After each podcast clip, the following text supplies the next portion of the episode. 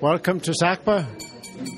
Uh, my name is Knut Peterson, and I'm the uh, moderator today. Uh, today we are talking about uh, cats and dogs, or animal bylaws.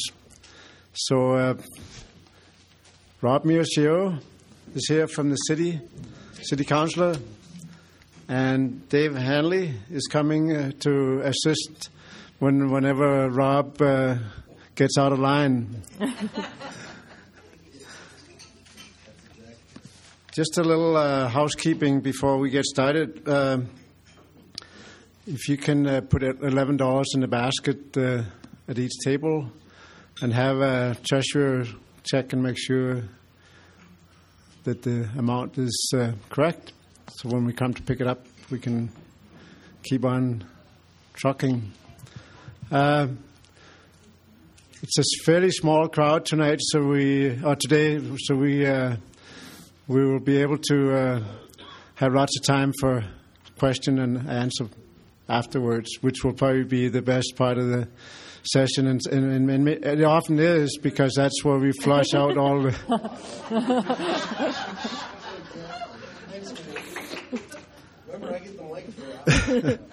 no pressure, no pressure. Um, I'd just like to thank the, our partners before we get started here. U of L is, uh, as always, is a good supporter of SACPA. Country Kitchen Catering is uh, providing lunches.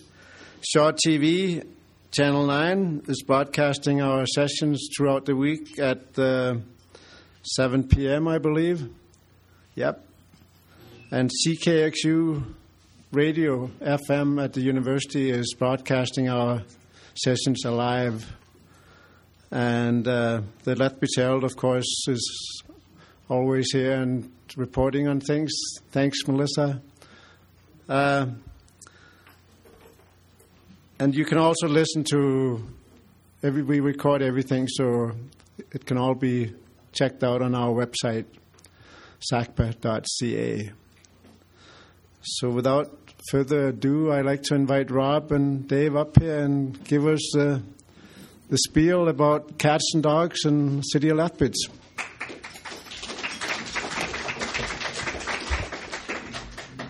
Uh, thanks a lot, Knut. And there, there's a bit of a, disconnect. And when Knut and I were talking about this, I was out of town, and and we're not actually going to focus on um, cats and dog bylaws today. I just want for everyone that was I know I talked to a couple already that already gave me hell for that, but those two right there, I'm not pointing anyone out, but Brendan and Darlene. Um, so we're, we're going to actually focus on the work of a, of a, of a unique uh, committee that we have with council. I'm going to talk to you a bit about it. Dave's going to jump in and talk about anything um, uh, have to do with regulatory issues, and then uh, especially with the questions. If you want to address questions about uh, cat and dog bylaw, um, then please address those. David's the, more of an expert on that than I am. Certainly, I, I don't profess to be. So we um, we have a, a ad hoc. Oh, let's see. Is this working for me? There we go.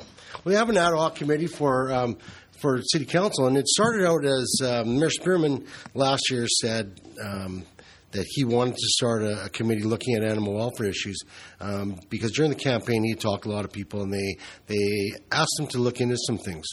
Um, I jumped in because I've had some volunteer work with uh, with Humane Society. I have I have two rescue cats and dogs. So um, I thought that would be a good fit for me, and, and I was getting some pressure at home to join that committee as well. Um, so we're, we're an advisory committee.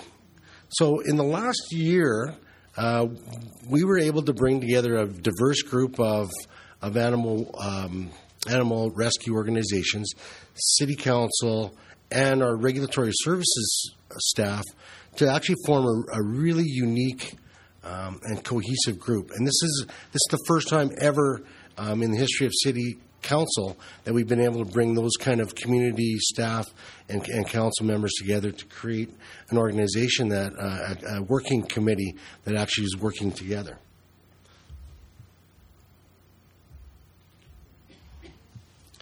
So, so I'm the city council member on, on this committee. We have five community members at large.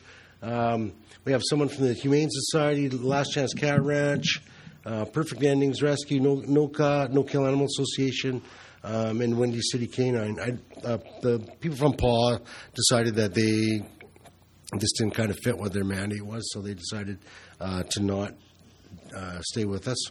We have uh, Dwayne Enns, manager of regulatory services. Uh, Dave comes a lot. Dave's the senior bylaw uh, officer for the city, as well as Sherry Merchant, who is a bylaw officer as well. Um, we also have uh, Steve from the animal shelter comes and attends our meetings and provides his expertise. So, why why do we do this? Is a, is a question I think people need to know. Well, City Council, in their um, to the surprise of all of us, actually gave uh, the mayor's committee the task of uh, three major things to oversee, um, which was a bit awkward because the mayor's committee had a one-year shelf life, and so as council gave money to our committee to do these three tasks that I'm going to describe. That that committee was actually ending, which is why we came and started this ad hoc committee of council versus continuing with the mayor's advisory committee. So that's kind of the, the, the nuts and bolts behind it. First thing is we want to oversee the uh, a pilot project uh, designed to, de- to, determine the best practices to uh, eliminate uh, feral cat colonies.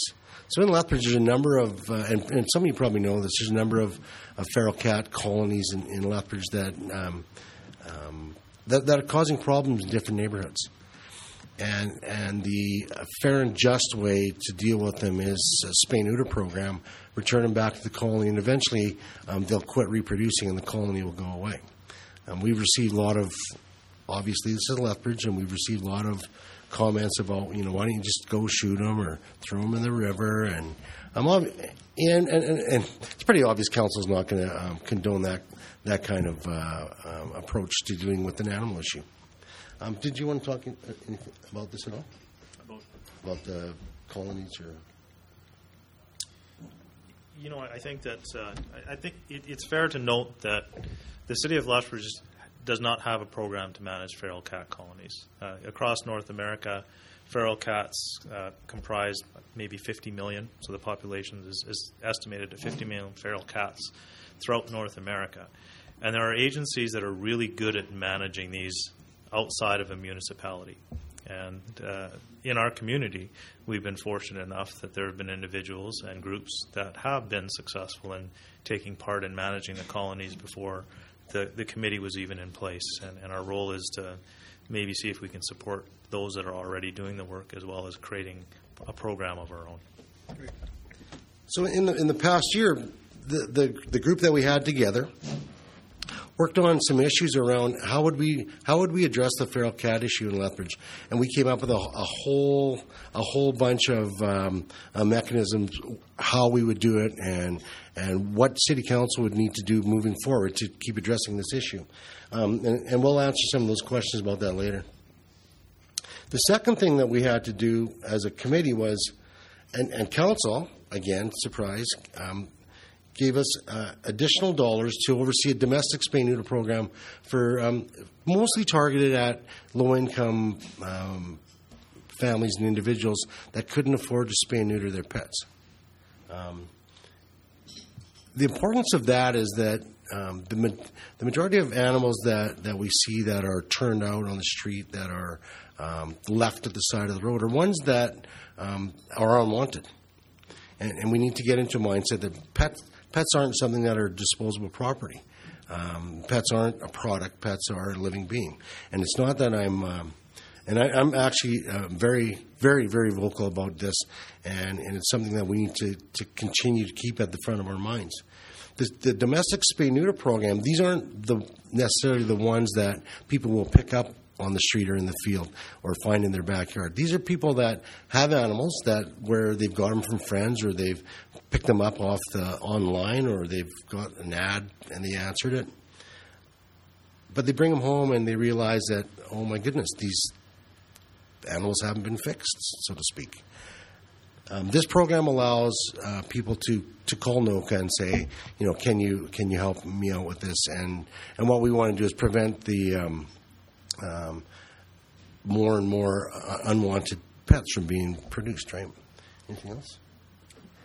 So, so council, um, surprisingly, and I'll say surprisingly because um, Lethbridge City Council has never funded these kinds of projects before uh, to this extent. So um, the the NOCA spay neuter program has actually was given increased funding this year because of the demand. Uh, so we're pretty happy about that. The ones that are involved in animal welfare. The, the third thing that the council gave us a task to do is to oversee a, a process whereby, uh, for the next, I think it's two years, maybe three, um, that there's there's a number of those animal rescues that I talked about at the beginning. There's a, there's a few others as well. Sometimes they need help with uh, with other issues. They need help with maybe getting food for the animals, or blankets, or or building little houses for them when they're out out uh, uh, outside. And this program is to say, here's a bit of money. Um, we, we want to help out some other way. And, and again, this is for non veterinary costs. So this isn't for spay neuter program. This isn't to get them um, inoculated. This isn't to get them uh, medical attention. It's to help the, the rescue organizations um, to look after the animals in the best possible way. And I just added a, a, kind of a disclaimer. This is part of our terms of references that um, obviously there's some rescues that are part of our committee.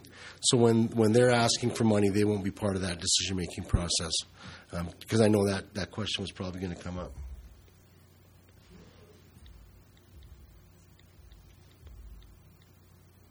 Oh, what am I doing here? The, the fourth thing that we have to do is we have to give information to council. So our committee can't just move you know merrily along and do the work that we're doing. We actually have to go back to council and say, this is what we recommend. This is the work that we're doing. This is the work that that um, you've committed to paying for on behalf of the city of Lethbridge. So this is what we're doing, and and then council can uh, either move ahead with those recommendations or or not. So on a semi-annual basis, we're going to keep providing updates for council about the progress of certainly those three projects and any other issues that, that come up. Um, maybe there's a uh, something happens with buffalo or something. We need to deal with it. Too many buffalo in the city of Lethbridge. So this animal welfare committee was going to also receive um, uh, comments from from the community because they're all community they're all community based organizations, and so if, if that committee our committee feels that something else needs to be brought forward, then they will do that. Um, we will do that in our reporting to council. The next thing I want I want David to talk about, and I think this is pretty important, is that um, we recently had some major um, major renovations at the, the animal shelter uh, on the north side. And I'd like David to describe that in the next few minutes um, before we wrap up to kind of tell you what's going on at the animal shelter and why it was important to do the, the work that was done out there. Thank you. As, Rob so eloquently said, that uh, it, it, the welfare committee is made up of community members. And when it comes to managing animals in, in any community, whether it's a small community or whether it's a large one like Calgary or Edmonton, the municipality or the, the city animal shelter plays one role. And they're by no means are they the, the only player in the game. And, and certainly they play some at times a different role than other ones. There's in Lethbridge we have a host of uh, rescue agencies such as the Humane Society, uh, Paw Society, a variety of independent dog rescue societies. So it, it's important to realize that that it is there's there's many people in our community that are trying to deal with with pets, dogs and cats that uh, have lost their way or have no owners. 2014 was a good year. So, so we received some, some money uh, as a donation to the city of Lethbridge uh, to do some upgrades to the animal shelter. Uh, those donations initially came in at $112,000 and were from a private individual from their estate, and it was earmarked specifically for the Lethbridge Animal Shelter. And it took time to sort that out because we have these other rescues. We want to make sure that the money is coming to the municipality to upgrade the animal shelter. From there, we met with our, our engineers and we brought them out to try and figure out what can we do with this money that we received. And uh, initially, it looked like we were going to be able to, you know, maybe fix some dog kennels up and fix up one bank of cat kennels. Uh, generously, uh, our facility engineers took a look at life cycling of the building, and, and the building was 10 years old and it's heavily used. So it, it certainly showed signs of significant wear. So with that, they said that you allocate your resources towards trying to improve the kenneling at the animal shelter, and we'll look at, at the facility structure. So that allowed us to do significant renovations and broaden the scope of what we were really going to do. So with that, uh, we were able to create and improve our, our kenneling areas for both dogs and cats. Uh, essentially, what we've done is the entire heating, ventilating, and air conditioning system was upgraded. And that allowed us to create separate rooms like this one where you can vent all of the air out and try and reduce some of the diseases that come into the shelter. We don't know what comes into our shelter. We don't have any way of controlling the animals that come in, and sick animals, disease can spread really quickly. So that was a great benefit to us. It also allowed us to replace all of our cat kennels and upgrade our dog kennels. Uh, with that, we also did some work for the community where we created a community room or socialization room where people can come and they can sit and play with the animals. Uh, there's a program that Brenda, you identified as being sitting talking to cats, where, where kids that are struggling can come and they can take a pet and they can sit and they can read a book to a cat. And it's starting to improve. So, the best benefit I can describe for you is before the renovations, I walked into our animal shelter, and it's an animal shelter. You know, it really was designed in a, in a way that, that you can manage the population of animals in an as an efficient way as possible while you're reducing disease. When I walked in after the renovations, I felt like I was going into a pet store. You know, and, and that that that from a perspective of an animal shelter, that's the best thing that you can hope for because there's a better opportunity that somebody's going to take one of those pets home. The total of the renovations ended up being around $650,000. We did receive an additional donation of $40,000 that helped us continue to complete those renovations. Is there any questions about the renovations? The shelter hours were open 9 to 6, you know, and Saturdays were open as well, so please go down and have a look. Right? You can go on our on the City of Lethbridge webpage and you can take a look at the renovations as well. Part of the renovation also included trying to improve our ability to have a presence on social media or the web. And I'm not one of those guys. Like I'm not a texter, I'm not a Facebooker, I'm not a Twitter. I don't look at all that sort of stuff. And, and it was a, a, challenge for me to see the value of how that that improved. But there's been a dramatic improvement in our adoptions just based on those social media. And I can give you an example. An example would be back in 2007. Uh, we don't have cats that are licensed. I can see the smile coming, but it is not a requirement. We have a voluntary cat licensing program that's been in place forever. So we do have some cats that are licensed. But our redemption uh, of cats by owners was at 2%. 2013 and 2014, we were up at uh, around anywhere between 12 and 17%. And that's a huge increase based on the fact that you're just using social media. And that's almost comparative to some communities that have cat licensing in place, mandatory cat licensing in place. We'll get to the question after. Okay. So I think I think one of the things that Dave didn't didn't talk about when he sold it a little bit short was that uh, not only when you go into the the renovated shelter is it um, looks similar to uh, uh, a pet store, um, but but when you go in there, you, you get a whole different feeling about the way the a, different perception, sorry, about the way the animals may be looked after. A few years ago, we lost our cat, and it was this great story. And I went to the shelter every day, and there was um, there's a bad smell in the air, just because they're animals, and there was a lot of them. But it had that weird, and it wasn't like um, just the smell of like cat and dog poop. It had a weird animal smell in there. Bleach. Oh, that's that. Maybe that's what it was. Um, and it, it, was it was almost uncomfortable for me. And I know I know they were doing the best that they could to, to deal with the issues. So when I was uh, fortunate enough to go there for the opening of of the, the renovated shelter, it was a revelation that that odor um, that I talked about before wasn't there. Um, they have noise. They have noise baffling um, these big things on the on the ceilings and walls, so that when you go into the dog area and they're barking, it doesn't deafen you. Um, the the air in the in the in the different areas. When when Dave says they vent all the air in different areas outside, there's not that that bad odor in, in any of those those um, rooms.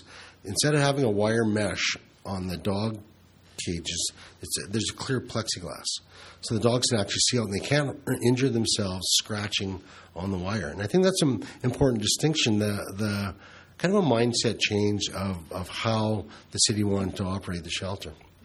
Um, of, of course, moving forward, there's different things that, that our uh, our committee has talked about what we'd like to see at the shelter, but um, those things will take time. And like I said, this is, in the last year is the first time ever that City Lethbridge staff, City Council, and community organizations have worked together to uh, to work on some issues. So that's that's pretty much um, um, a real coup for us for what we've done. And we also, I think, have to give a lot of credit to um, the people in regulatory services who um, take a lot of abuse for um, things that actually don't exist in our in our sphere of things. That they, they take blame for for everything that has to do with um, anything to do with animals. That whether it's something that they can deal with or not. Um, so so David and, and Dwayne and, and Sherry. Um, uh, do a really good job, and they're really well trained. And this is the other thing I wanted to, to talk about today is that they're really well trained. They don't just show up every day and go, "What are we going to do?" You know, for cats and dogs today, or what are we going to do for other? They also deal with all the other bylaws in, in Lethbridge, other than the the zoning ones, right? Um, Sherry just returned from a, a, training where she's she's one of the highest trained. Um, what was that? Animal. Animal control. Yeah.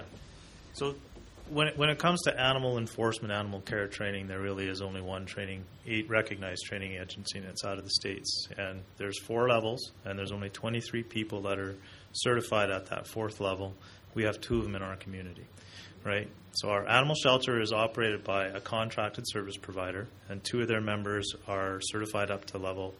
Well, one certified up to level three, one certified up to level four, and now Sherry's certified up to level four and they've stopped that level four certification because there just isn't enough uptake. So there won't be anybody any more than the 23 that are certified at that level four now. And Sherry completed that last year. Sherry is our direct employee, and the reason that we've uh, we've tried to create a parity in in understanding is so that our that our contractor, when they're telling us they need certain things to run the animal shelter or they need the ability to have tools to do their job, without being an animal care expert that's educated in the same fashion, that communication can be a little challenging. Right? We may not see it as, as, as much of a priority. So that's allowed us to create some equity between the city of Lethbridge and our very well trained animal control contracted service provider. We talked too long and zapped out. Um, and, and, just, just before we finish today, just to give you something to uh, think about while you're eating lunch. Right? Do we eat lunch first? And then questions? Okay. I've been here for a while, apparently. Um, the, the cost to the community, the cost of the city for, for doing these projects is, is really small. Um, the Feral Cat Project, because of our, our community organizations, are all pitching in and they have these great ideas to access all these things for, for no cost. That's a $7,000 a year for two years. That's all it is. So that we're talking, um, we're dealing with a colony right now. It's part of this pilot project. That's 26, 26 animals. And so, in order to monitor and, and, and look at that colony and um, bring um, deal with new animals that come in, um, it's it's a really pretty low cost way for us to look at things. The other thing with that that whole feral cat project is we're developing a whole bunch of metrics whereby we can measure if that program's successful or not um, uh, where identification measures, um, monitoring measures, uh, who are the new cats coming in, where are the old ones going, uh, what, what is happening to the cats that are sick. And what that does is it gives us um, a way in the future when when we need to deal with this issue, we can say to a rescue organization, if you want to do this, this is what you need to do. So we're not just giving people money. We're saying if you want money to deal with this issue, you have to follow these these guidelines. And so we're developing some best practices as well. The other thing is we've had buy-in where our pilot project is from the entire neighborhood. So there's some businesses around there. There's some res- residential. There's some um, single-family residential as well as um, multifamily residential and businesses, and they're all kind of pitching in and saying, "Wow, this is great. We want to help." because one, they don't want all those cats around there. Around there, really they don't want to have 25 cats in their neighborhood creating all kinds of havoc. If anyone has ever heard um, um, cats that are, have not been fixed, and when they've congregated, it's whoa. You, it's noisy and it's it's actually kind of sends a chill up your spine a little bit because it's just it's it's creepy. So now the com- the community is dealing with this. The um, uh, uh, the the the NOCA um, spay neuter program they're dealing with. I don't know how many animals they did last year. Hundred and hundreds, literally hundreds. Um, that costs that's costing about forty something thousand dollars, and that's mostly veterinary care. Um, those animals, ninety nine percent of them get adop- adopted out. Um, some of the other ones are too ill, things like that. Um, um, the third thing is the um, support for the non veterinary support for um, animal rescues. It's about ten thousand dollars a year for the next I don't know two or three years. So it's not big amounts of money, but I think we're leveraging uh, the community involvement to try to make sure that, that this kind of program works. And it's it's just a way that I think for us as, as city council and, and um, the city staff and the community can say, look, this is this is how we're going to do something in a in a fair and humane way. So uh, if you want to think about that, and um, we'll have questions right after lunch. Thank you.